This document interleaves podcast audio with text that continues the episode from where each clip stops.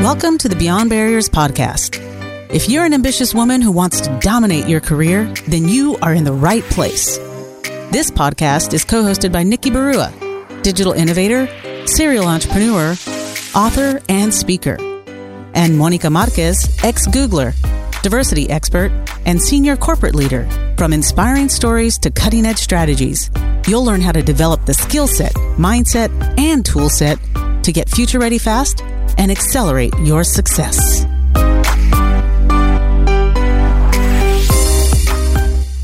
Hi, welcome to the Beyond Barriers Habits and Hacks Show. Do you have clarity on what makes you valuable?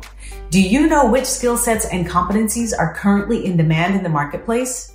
Well, in today's episode, we are going to discuss how you can forecast and identify which skills and competencies are in demand so that you can best position yourself. Because you can be really good at something or have mastery of a particular skill set or competency, but it doesn't necessarily guarantee that you will get paid for it.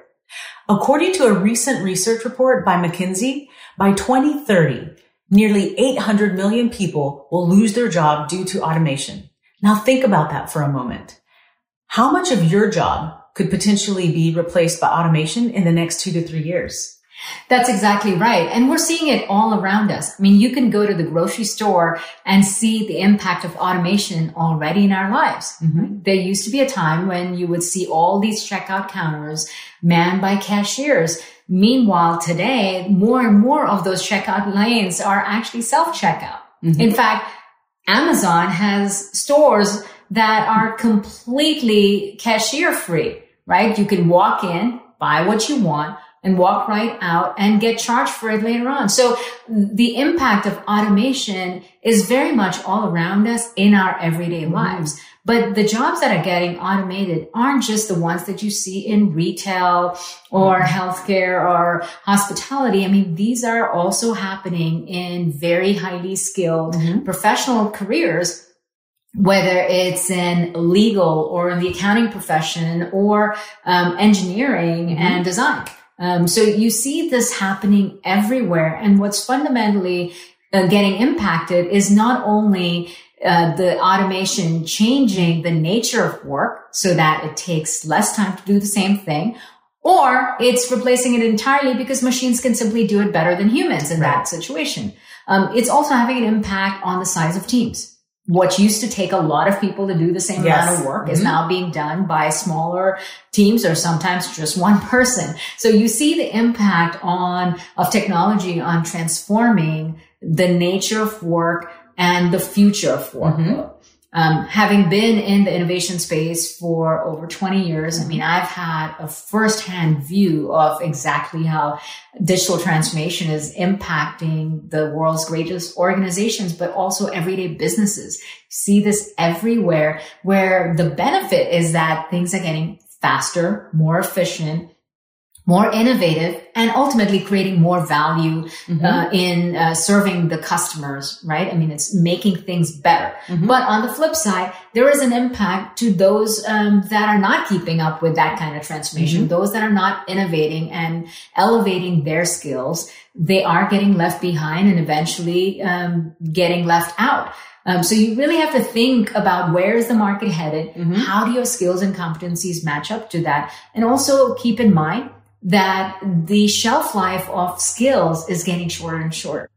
There was a time when you could graduate from college with the skills that you have and apply it almost throughout your whole career with, you know, some degree of professional development along the way. That's no longer true. The shelf life of skills today is 18 months at best. And that's if you're lucky, right? So the onus of developing your skills and competencies really fall on you. So the question is, well, what skills are you going to develop? Because you have to know exactly what is in demand so you can develop the right skills. Share some examples of some of those roles that we've already seen change. Well, take, for example, software development. There used to be a time where you would write every single line of code in order to build any kind of application. Mm-hmm. And everything was from the ground up, developed by a team of people. Mm-hmm. Well, today you have the power of all these various tools and techniques and frameworks, mm-hmm. and that really give you the power of all of that development pre-packaged. Mm-hmm. So you're really stitching together all these various solutions, and your focus is not on writing every line of code. Your focus is on solving a business problem and doing it in the fastest, most elegant, most mm-hmm. effective way. So it's really changed the nature of software development, as an example. Mm-hmm. And what that means is you have to go from writing basic code to really thinking about solving business problems with technology. Mm-hmm. Now, if you go from a very analytical type of job to, let's say, a very creative one, right? You know, maybe you're a designer, a creative director, and what formerly used to be thinking of beautiful design to solve business problems with your artistic skills can now be supplemented with so many, again, all these automated tools and intelligent technologies that can do so much of that or bring so much prepackaged solutions to the table. Hey, I'm a self-proclaimed creative designer. I mean, Canva has done wonders. You give me a template, I can create anything you need. Canva is an excellent example, right? Because mm-hmm. it has put this horsepower of creativity mm-hmm. in the hands of everyday people. You don't need to know anything about design, but you can simply use Canva to create really beautiful things. And it looks so professional, mm-hmm. like it's been done by a real designer, right? So what that means is, you know, what used to make a designer unique once upon a time is not so much the same thing, right? Because that same kind of horsepower is available to more people today. So if you're a designer, you have to think about, well, how do I elevate my skill set? How do I provide value in ways that a technology mm-hmm. or automated tool cannot provide? What do I do next to go to the next level? But here's what it really means. You have to learn to run two races at the same time. You have to be great at what you're doing, while learning to be great at what you need to be doing in the future. And while that may seem very, very challenging, on the flip side, if you don't take that on, you're going to get left behind. So instead of being able to ride the wave of what's coming, you're going to get crushed by the tsunami of change. So it's in your best interest to not only continue to hone your craft of what you're already great at, but keep an eye on the future and figure out how you can discover what's next, what's going to be more in demand in the future, and start to develop those skills and competencies. So I know you're probably asking, well, how in the world am I supposed to figure all of this out? Yeah. So we're going to share with you a few habits and hacks, a few questions that you should start asking yourself so that you can start forecasting and identifying what it is that you need to start focusing on. So first and foremost, start thinking about what are the opportunities out there that are growing in your market or your industry? And how do you do that? Well, very simply, tap your friend Google. Start Googling all of the various different job boards and the job descriptions and start reading about what are those competencies that they're looking for? What are those jobs that you're seeing that are more in demand, that you're starting to see more and more of the job descriptions popping up? Reach out to recruiters, especially like on LinkedIn, and start asking them point blank, what are the skill sets and competencies that you and your organizations are starting to look for? Those are very easy ways to kind of start seeing what the trends are and where those skill sets and those things are going.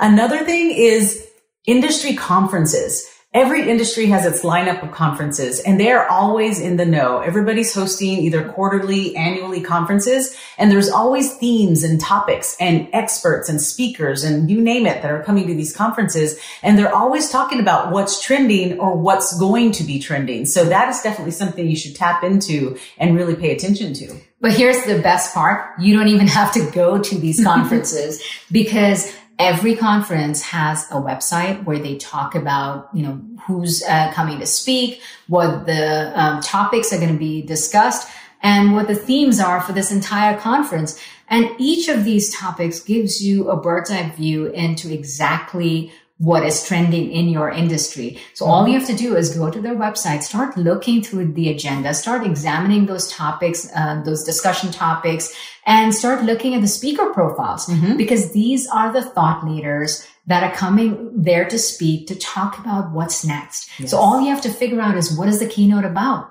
You know, what are some of these experts that are going to be leading some of these discussions? What are the common themes across the board? And you'll get a really great view into what's happening in your industry. And for some of these conferences, post-conference, they even share some of the videos or highlights of the key takeaways. If you do nothing else, make sure you grab that, because that gives you sort of the cliff notes of what's coming. Yeah, exactly. You can even take it a step further and start like connecting with all of these speakers and leaders that you see at these conferences, so that you can kind of follow them in the know even post-conference.